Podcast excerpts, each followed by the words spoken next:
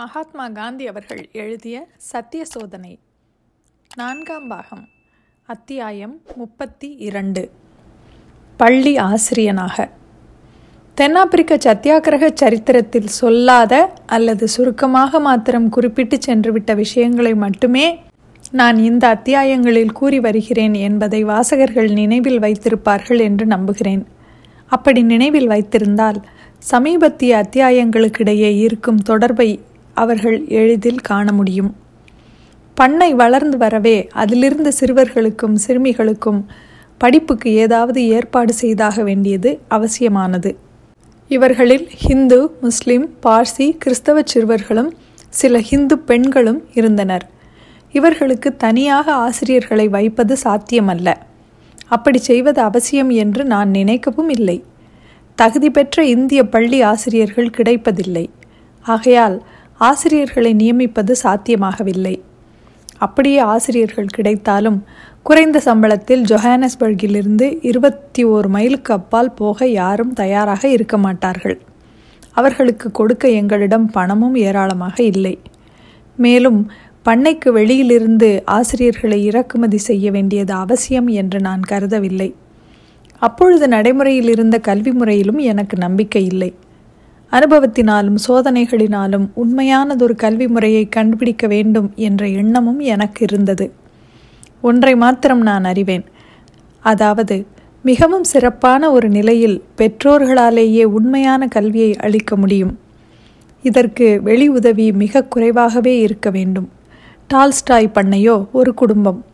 அதில் தந்தையின் ஸ்தானத்தை நானே வகித்தேன் ஆகையால் சிறுவர்களுக்கு பயிற்சி அளிக்கும் பொறுப்பை சாத்தியமான வரையில் நானே ஏற்றுக்கொள்ள வேண்டும் இந்த யோசனையில் குறைகள் இல்லாமல் இல்லை எல்லா இளைஞர்களும் சிறு வயதிலிருந்தே என்னுடன் இருந்து வந்தவர்கள் அல்ல அவர்கள் மாறுபட்ட நிலையிலும் சூழ்நிலையிலும் வளர்ந்தவர்கள் அவர்கள் ஒரே மதத்தைச் சேர்ந்தவர்களும் அல்ல இத்தகைய நிலையில் இருக்கும் சிறுவர்களுக்கு நான் குடும்பத்தின் தந்தை என்ற ஸ்தானத்தை வகித்தாலும் எப்படி முழு பயிற்சியையும் அழித்துவிட முடியும்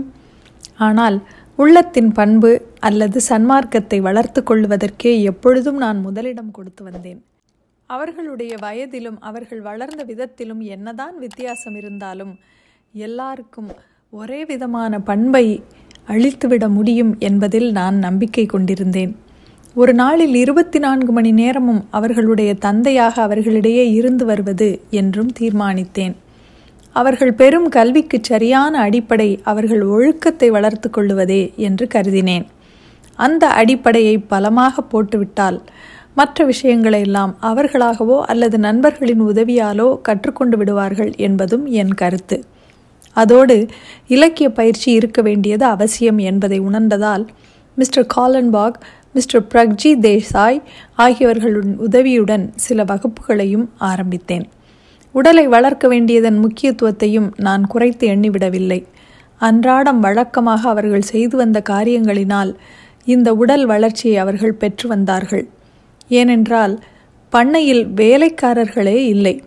சமையலிலிருந்து கழிப்பறையை கழுவும் வேலை வரையில் எல்லாவற்றையும் பண்ணைவாசிகளே செய்து வந்தார்கள்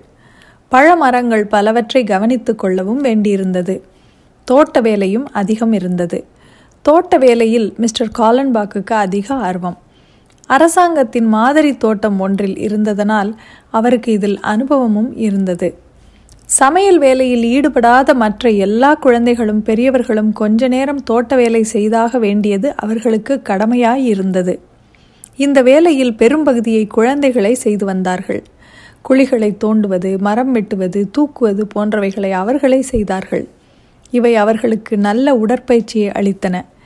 இந்த வேலைகளை அவர்கள் சந்தோஷத்தோடு செய்து வந்தார்கள் ஆகையால் அவர்களுக்கு வேறு உடற்பயிற்சியோ விளையாட்டுகளோ பொதுவாக தேவைப்படவில்லை இந்த குழந்தைகளில் சிலர் சில சமயங்களில் எல்லா குழந்தைகளுமே வேலைக்கு சோம்பல் பட்டதும் உண்டு சில சமயங்களில் இதை பார்க்காதது போல் இருந்துவிடுவேன் ஆனால் அநேகமாக அவர்களிடம் நான் கண்டிப்பாகவே இருப்பேன் இந்த கண்டிப்பை அவர்கள் விரும்புவதில்லை என்றே சொல்லுவேன் என்றாலும்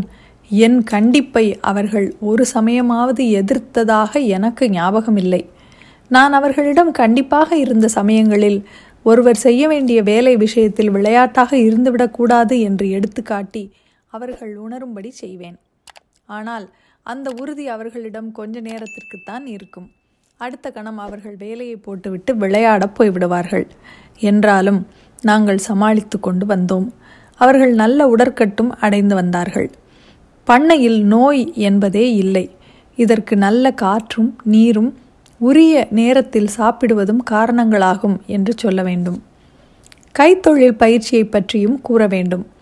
சிறுவர்களில் ஒவ்வொருவருக்கும் பயனுள்ள ஏதாவது ஒரு கைத்தொழிலை சொல்லிக் கொடுக்க வேண்டும் என்பது என் நோக்கம் மிஸ்டர் காலன்பாக் செருப்பு தைக்கும் தொழிலை கற்றுக்கொண்டு வந்தார் இந்த வித்தையை நானும் கற்றுக்கொண்டு அதை கற்றுக்கொள்ள விரும்பியவர்களுக்கும் சொல்லிக் கொடுத்தேன் மிஸ்டர் காலன்பாக்குக்கு தச்சு வேலையிலும் கொஞ்சம் அனுபவம் உண்டு அந்த தொழில் தெரிந்த மற்றொருவரும் பண்ணையில் இருந்தார் ஆகவே தச்சு தொழில் கற்றுக் கொடுக்கவும் ஒரு சிறு வகுப்பை ஆரம்பித்தோம் சமையல் வேலையோ அநேகமாக எல்லா சிறுவர்களுக்குமே தெரியும் இவை யாவும் அவர்களுக்கு புதியவை ஒரு நாளைக்கு இவைகளையெல்லாம் தாங்கள் கற்றுக்கொள்ள வேண்டியிருக்கும் என்று அவர்கள் கனவு கண்டது கூட இல்லை பொதுவாக தென்னாப்பிரிக்காவில் இந்திய சிறுவர்கள் பெற்று வந்த ஒரே பயிற்சி படிப்பதும் எழுதுவதும் கணக்கு போடுவதும் தான் டால்ஸ்டாய் பண்ணையில் ஆசிரியர்கள் எதை தாம் செய்யவில்லையோ அவற்றை செய்யுமாறு சிறுவர்களிடம் சொல்லக்கூடாது என்பதை ஒரு விதியாக்கிவிட்டோம் ஆகையால்